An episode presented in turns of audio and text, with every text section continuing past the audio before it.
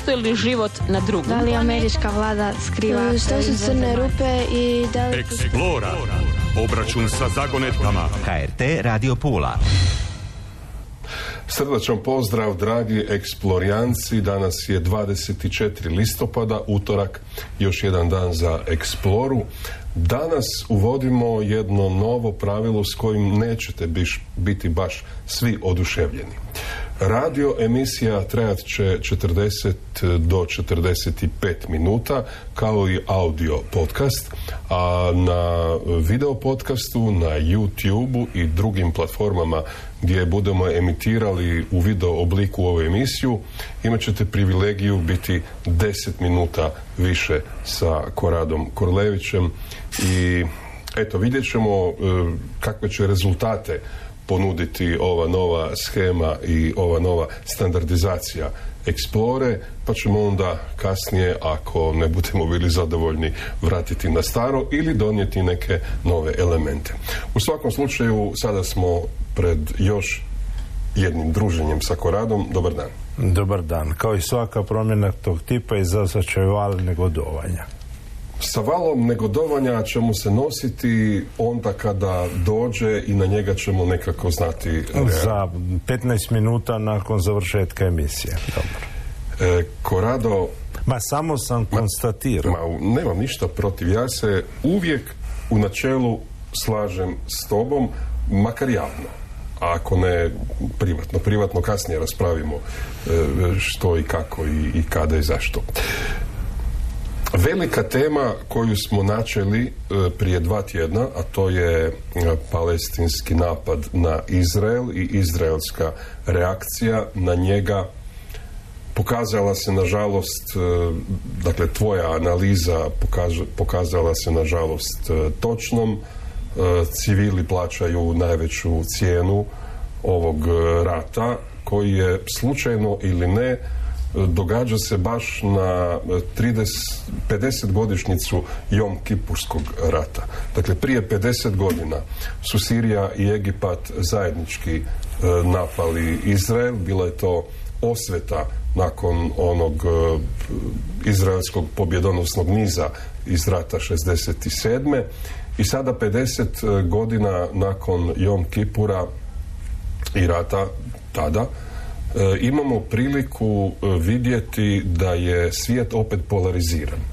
Jedna strana podržava Palestinu, druga Izrael.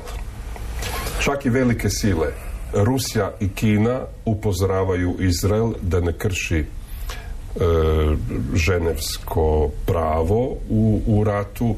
Druga strana, Sjedinje američke države, gotovo sve zemlje Europe E, kažu da Izrael ima pravo na samoobranu. Imam nekoliko pitanja i potpitanja, ali počnimo najprije sa Ženevskom konvencijom. Lasersko oružje je zabranjeno Ženevskom konvencijom, a kako stvari stoje, Izrael ga kani upotrijebiti.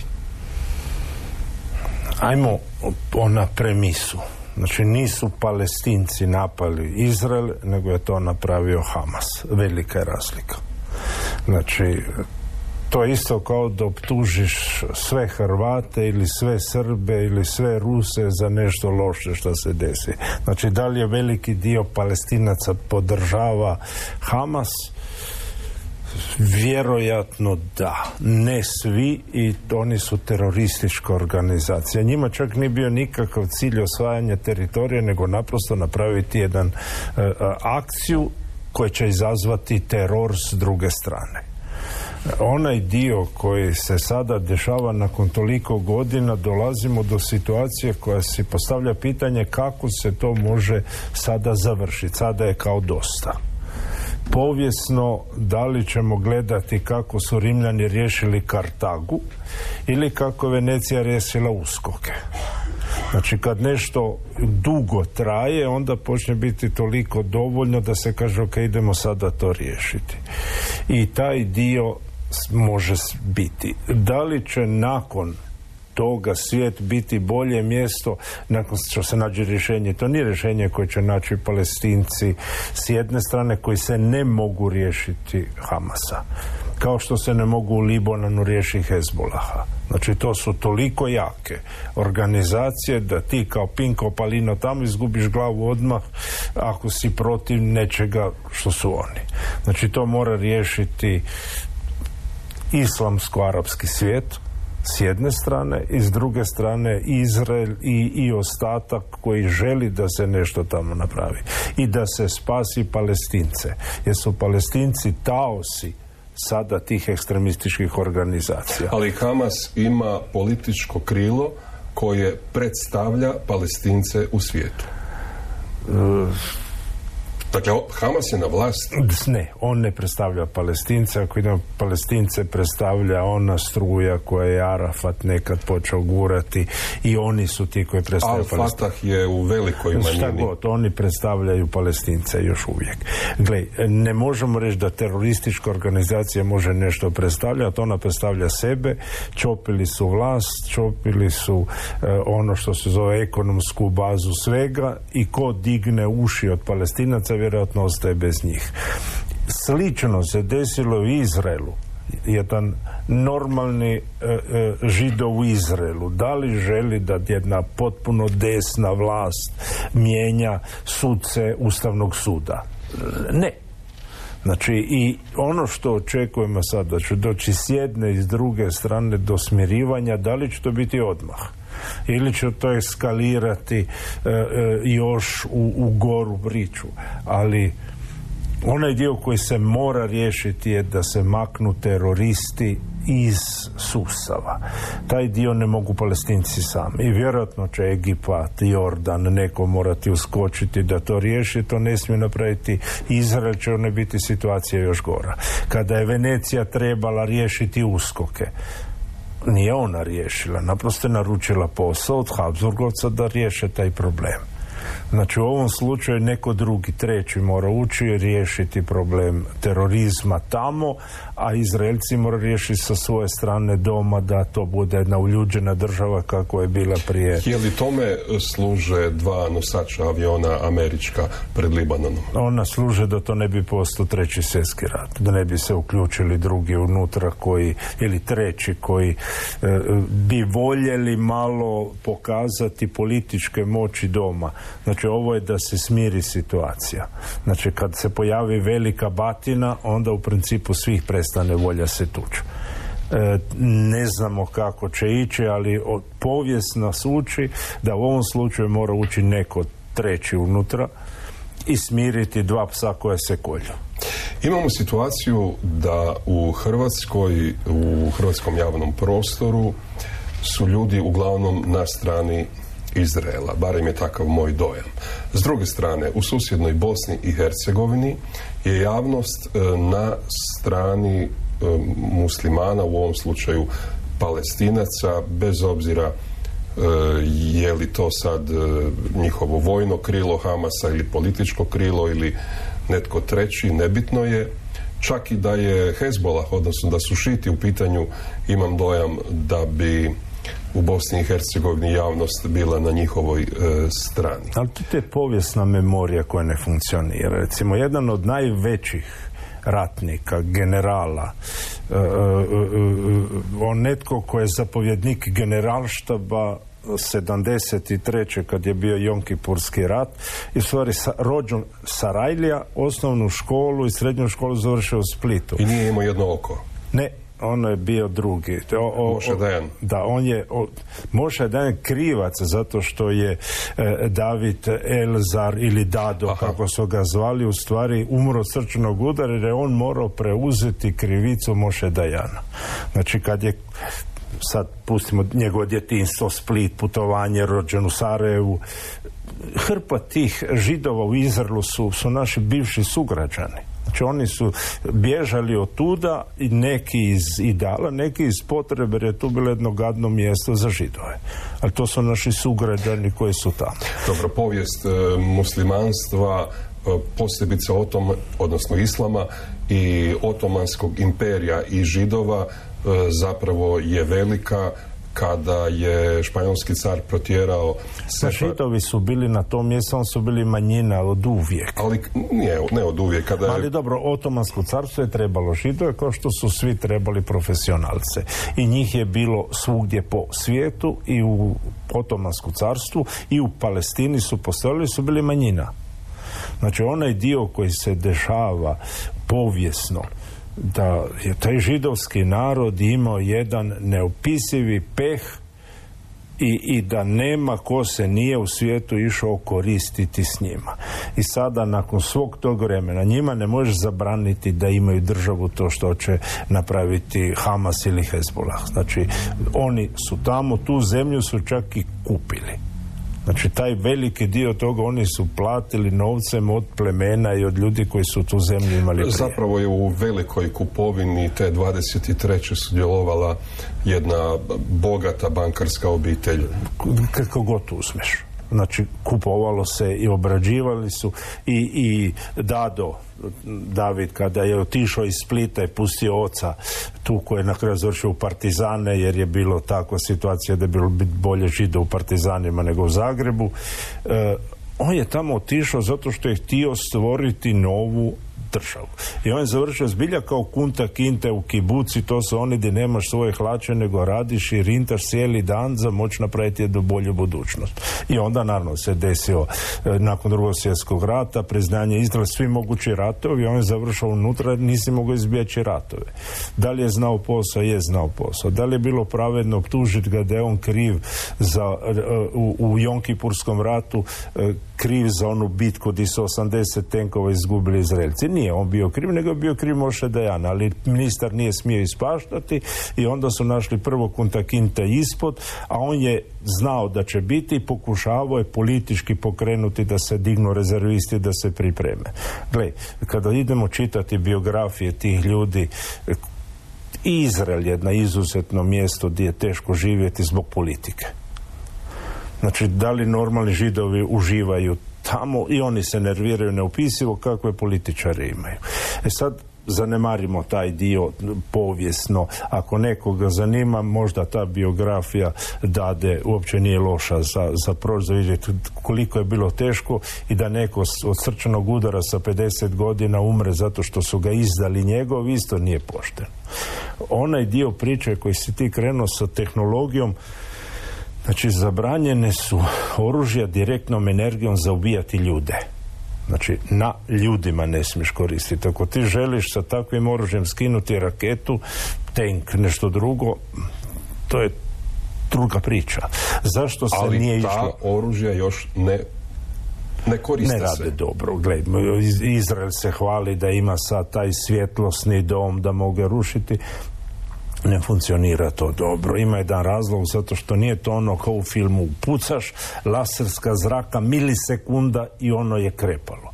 Laserska zraka nema tu snagu danas za to možeš napraviti, nego ti moraš tu raketu držati u fokusu pri toj brzini, možda pri akceleraciji sekundu dvije. Ali taj Iron Dome, e, dakle ta željezna kupola e, po svemu sudeći ne funkcionira onako kako... Saturacija, da nas uvijek se znalo da postoji saturacija i da ti kako ideš sa jako puno toga nešto će probiti. Ne samo to, nego najveći domet je 70 km.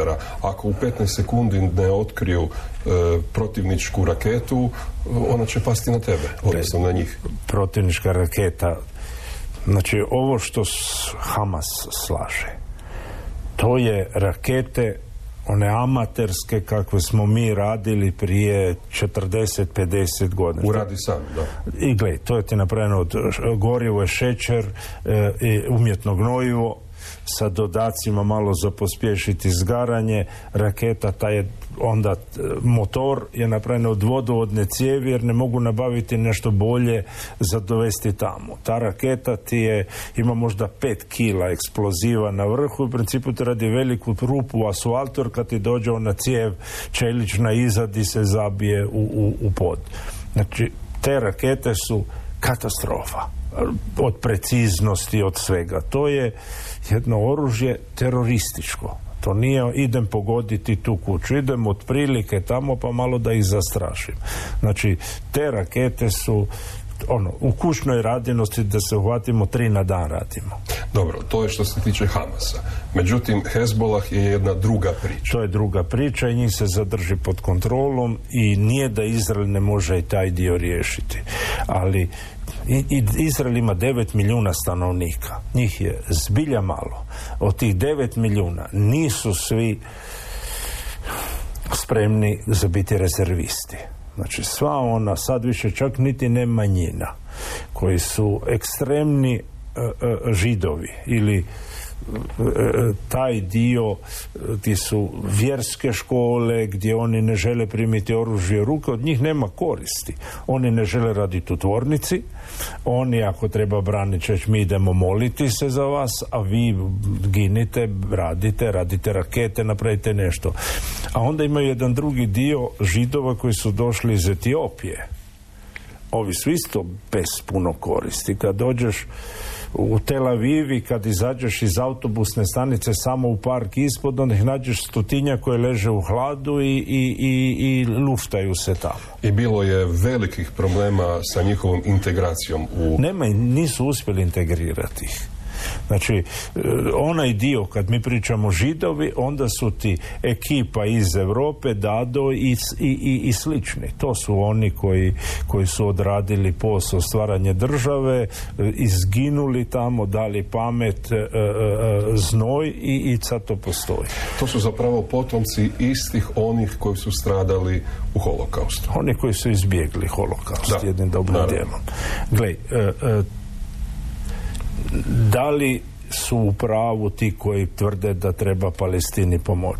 Da, ali ne smije se glorificirati teroriste. Znači, palestinci su jedno, terorističke organizacije koji su unutra su drugo. Znači, Italijani nisu Mussolini i njegovih 7% crnog košiljaša, iako se je kasnije imao i podršku i nešto i iz, kad pogledaš, obično ti dođu na vlast. Mi imamo situaciju u Americi tog tipa sada.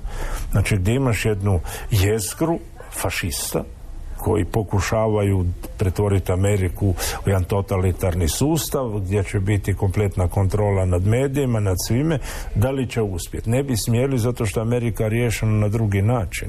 Ali te tendencije nisu nemoguće. Da li se može desiti u, u Hrvatskoj da se sjete, da idu malo stisnuti zakone o slobodi medija i da nema više pravo novinar skrivati od koga je dobio informaciju to postoji svugdje u svijetu, ako pustiš politici, ona će napraviti sve da zgrabi sve više i više i više. Da, Hrvatska ima e, jednu mudru e, politiku e, na dva brijega.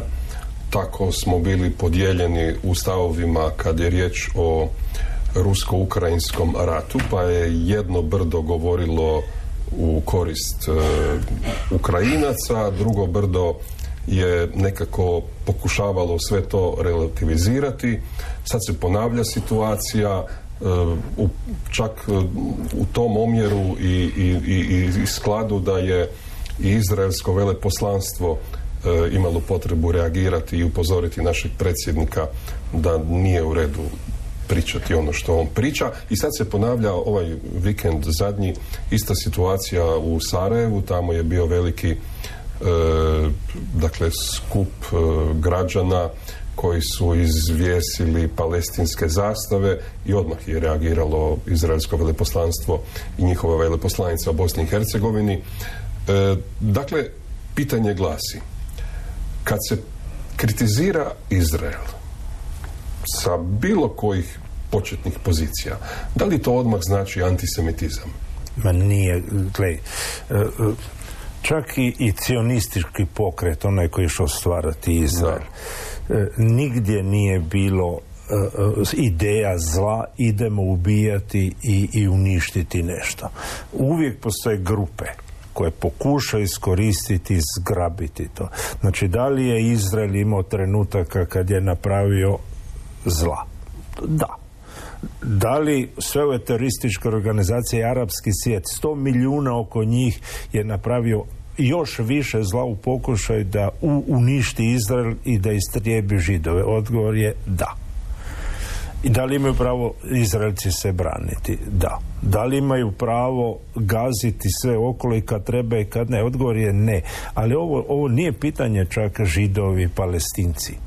Znači to su ekstremisti s jedne i s druge strane, uvijek taj dio treba, treba razlikovati. I jedni i drugi žele imati miran život, gledati svoju djecu, svoje unuke kako uspijevaju u životu, kako imaju šanse i kako imaju prilike. I gotovo, niti jedan normalan e, e, e, s jedne i s druge strane ne želi nešto drugo. Da, ali sam si rekao na početku da Izrael ima dvije opcije kao što prva opcija je kao što je Rim e, zaorao Kartagu i posijao stol, sol, dakle da tamo više nikad ništa ne nikne, a druga je kako je Venecija riješila uskoke tako da ih je raselila između ostalih po Istri i, i ovom zapadnom dijelu Zagorja. Gle, postoji nešto što bi bio reset. Znači, makneš privremeno, središ situaciju, vratiš ih doma. Jer Izraelu treba tih dva milijuna stanovnika. Znači Izrael sa 9 milijuna, on nema radnika za, za tu državu guriti napred i palestinci su dobri radnici. Gle, tamo uzgajati masline ili uzgajati šta god hoćeš u onom svijetu, god to radi, ne možeš da nije dobar radnik. Znači ono je očaj za bilo što napraviti. E, gle, onaj dio kada si rekao sol, prava priča je, kad imaš hrpu tunela, staviš morsku vodu unutra. Nema električne instalacije, nema brtve, nema ničega što može to zaustaviti. Znači, rješavaju sve tunele tako donesu 20 dobrovoljnih vatrogasnih društava sa pumpama i krenu pumpati u podzemlje morsku vodu. Dobro, s obzirom da će to biti ratna operacija, vjerujem da će to raditi vojska, ne vatrogasci. Gle, e, taj dio sve se da riješiti e, i taj dio kada pucaš sa jako puno e, tona eksploziva nije dobro i tu možeš jako lako preći u, u nešto što je genocid. Ali meni se čini da mi u Europi imamo dosta e, problema i bez Izraela, odnosno palestinaca. E, ne, mislim tu najprije na tih 3 e, do 4 milijuna ljudi koje smo uvezli u zadnjih deset godina i koji su listom svi akteri svih pro-palestinskih E, skupova potpore u zadnjih dva tjedna u europskim gradovima. Mi smo nesposobni, nemoj uvijek traži krivicu. Znači, oni to rade zato što smo mi postali nesposobni. Znači, mi imamo strah nešto reći, mi imamo strah nešto. Mi smo postali glupi. Znači, Njemci su postali glupi. Znači, uzmeš termoelektrane u svijetu godišnje ubiju 8 milijuna ljudi sa partikulatom koji izlazi iz tih dimljaka. I Njemci zatvaraju nuklearke koje kod njih nisu ubile nikoga. I čak i da eksplodiraju ne bi ubile toliko ljudi koliko ubijaju njihove termoelektrane na lignit. I šta može kolika je mudrost tog naroda koji je u, stanju ne shvati šta se dešava, dobije e, milijuni nešto izbjeglica i ne pokušava ih pretvoriti u njemačke građane. Znači, ako imaš kolonije Turske koje nisu nikad naučile njemački, a tamo su 30 godina, onda nešto ti ne funkcionira u toj državi. Znači, kad pogledaš, e, uzmeš Istru, e, od uskoka na ovamo, ovo je mjesto di non stop netko se doseljava. I nakon jedne generacije svi su istrijani Znači, da li imaš koloniju neku koja je... Ne, sljedeća generacija prihvati, živi tu i, i ti u stvari nemaš problema sa e, nikakvim doseljenicima na onaj način koji vidiš oko. Ali ako židovi, e, odnosno Izraelci, nisu uspjeli integrirati ljude svoje vjere, mislim tu na... Nisu radili dobro na tome. Znači nije bilo interesa, nego je bilo uvijek političkih kalkulacija.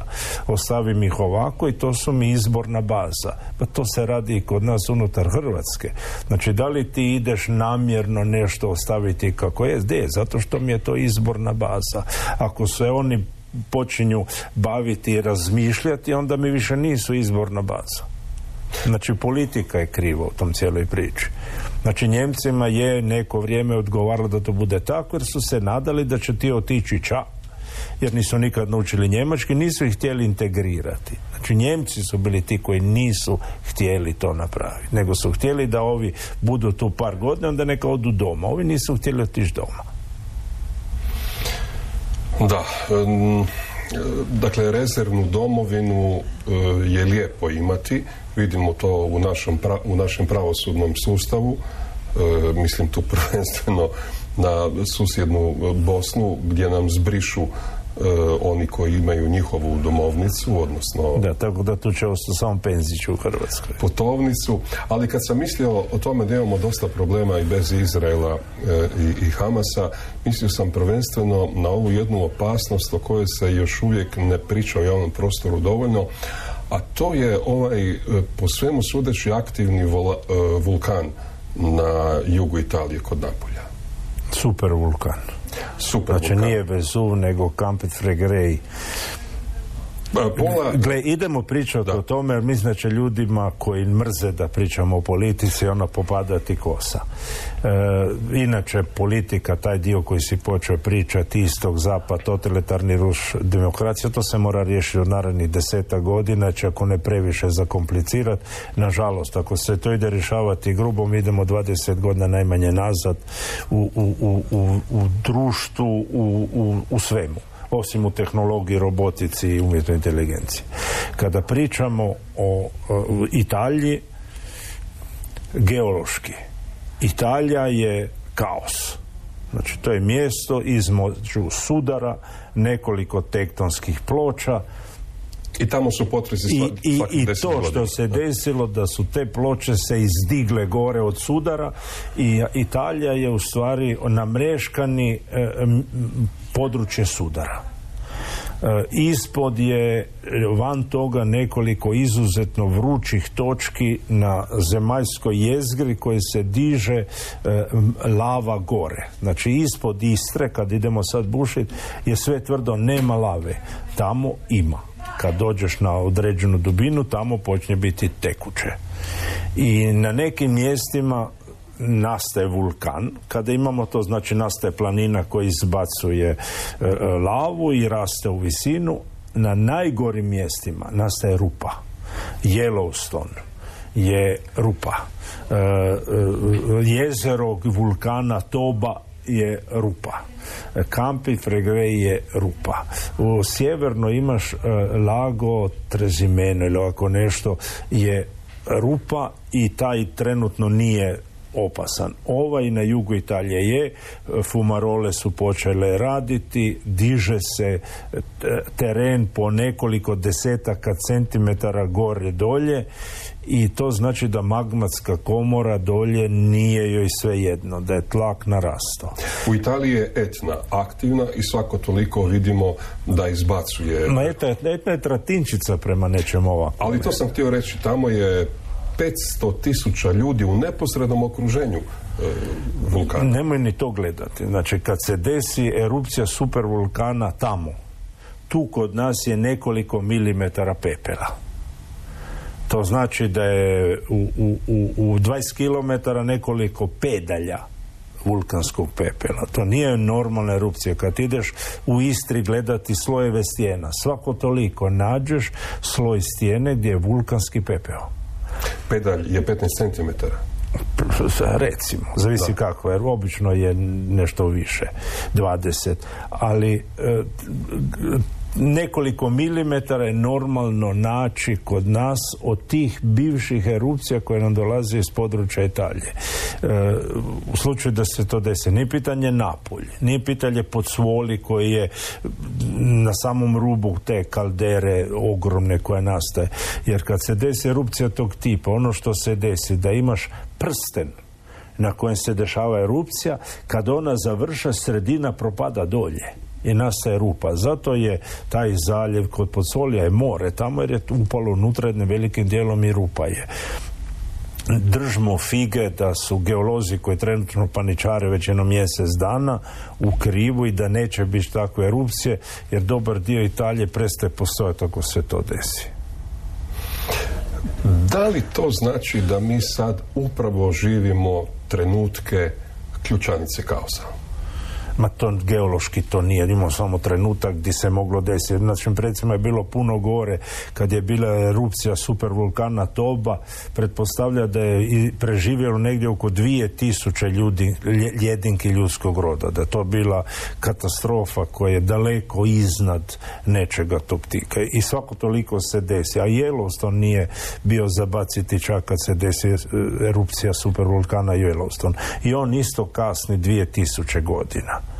Znači, mora se desiti neka erupcija supervulkana jer je to prirodno da se dešava. A ovaj dio kaosi proizvodimo sami. Znači, kad pričamo ključanice kaosa, one su vezane uz ljudsko djelovanje i uz izume tehnološke koje mi radimo i to su one promjene koje je Marks zvao u, u, u sredstvima rada. Znači kad ti se desi promjena u sredstvima rada, onda ti je sve spremno za revoluciju, za točku kaosa, za nešto tog tipa.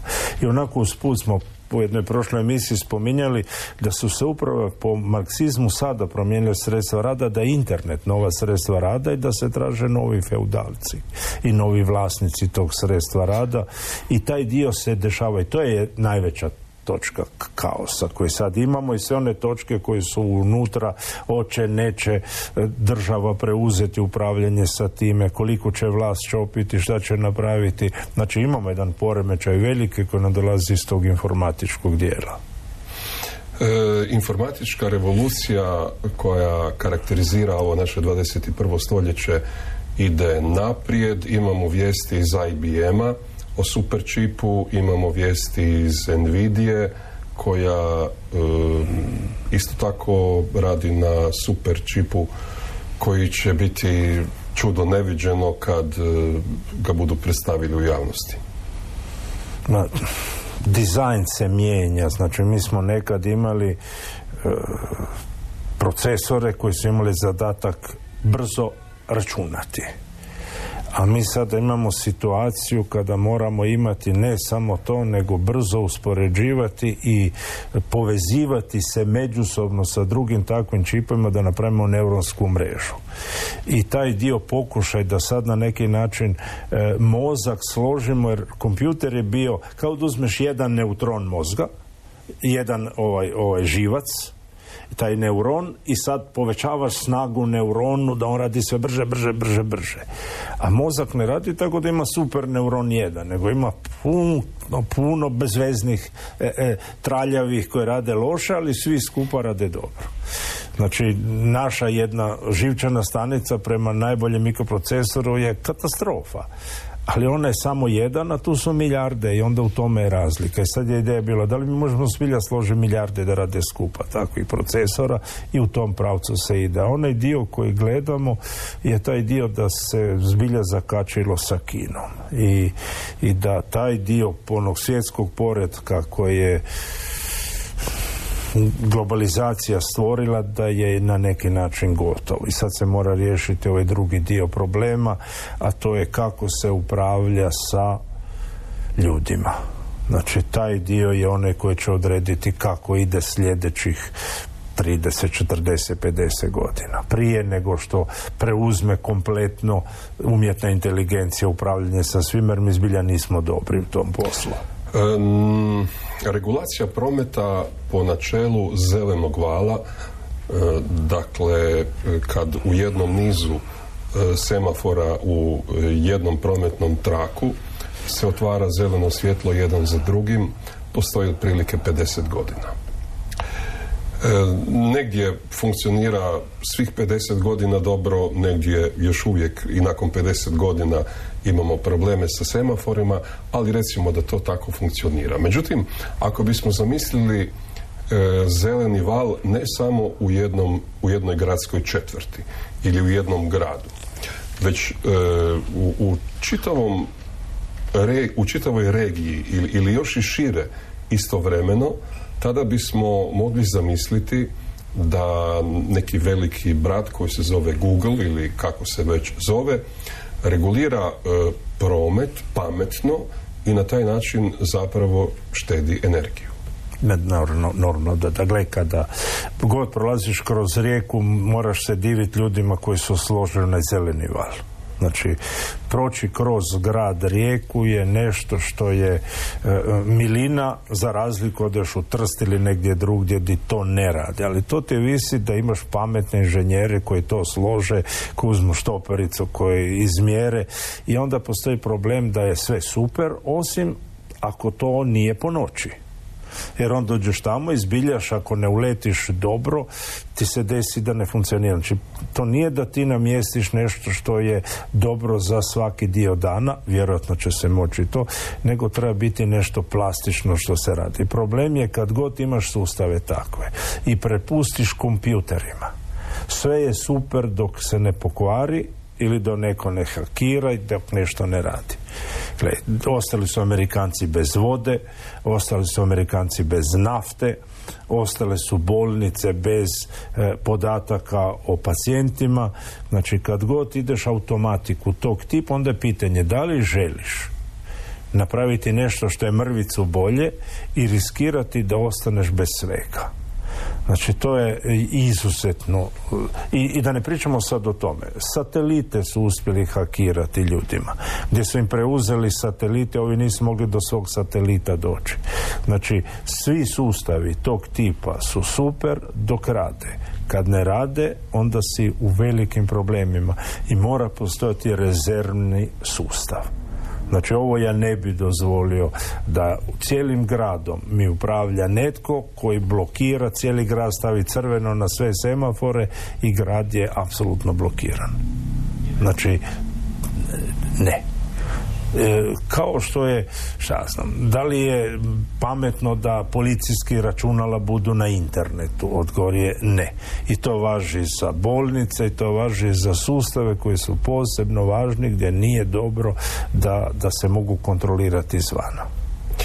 Idemo sad zadnjih 7 ili 8 minuta radijske emisije govoriti o svemiru. E, Kujperov pojas 92. je otkriven i to je jedno ogromno prostranstvo iza Neptuna e, sve do Plutona i dalje. E, kakva je razlika između Kuiperovog pojasa i Ortovog oblaka i zašto sad govorimo o otkriću još jednog Kuiperovog pojasa? Treba reći da onaj sunčev sustav koji mi učimo u školama je duboko smanjen, reduciran i, i sveden na sunce i planeta i to nije sunčev sustav. Znači naš sunčev sustav kad bi išli pogledati do kuda on seže, seže do kuda gravitacija sunca drži tijelo oko sebe. A to je negdje e, svjetlo kroz naš sunčev sustav putuje dvije godine. Znači on je ogroman. A onda kada ga bi ga ono prerezali kao luk i vidimo od čega se sastoji, stoji se od slojeva i ove unutarnje slojeve, znači od Sunca pa Merkur, Venera, Zemlja, pa Mars, pa ti objekti između Marsa i Jupitera, pa Jupiter, pa objekti koji su tamo.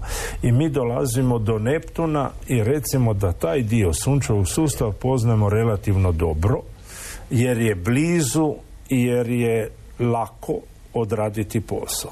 Kad pređemo iza Neptunove staze, znalo se jedino za Pluton jer je bijeli svi Plutini, a to su objekti slični Plutonu, nismo ih otkrili do te 92. zato što su crni.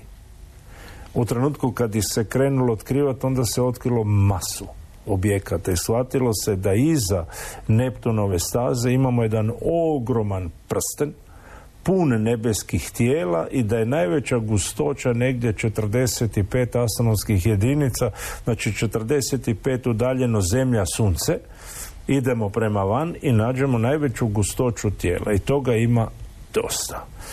I onda je bilo pitanje na, na mjerenjima se pokazivalo da tamo postoji jedno mjesto gdje nema nečega, da postoji kao jedna rupa u tom pojasu. I da bi tamo netko morao raditi poremeća, inače rupa ne postoji, ako neko ne radi poremećaj, da može poremećaj, znači da mora postojati još planeta tamo iza.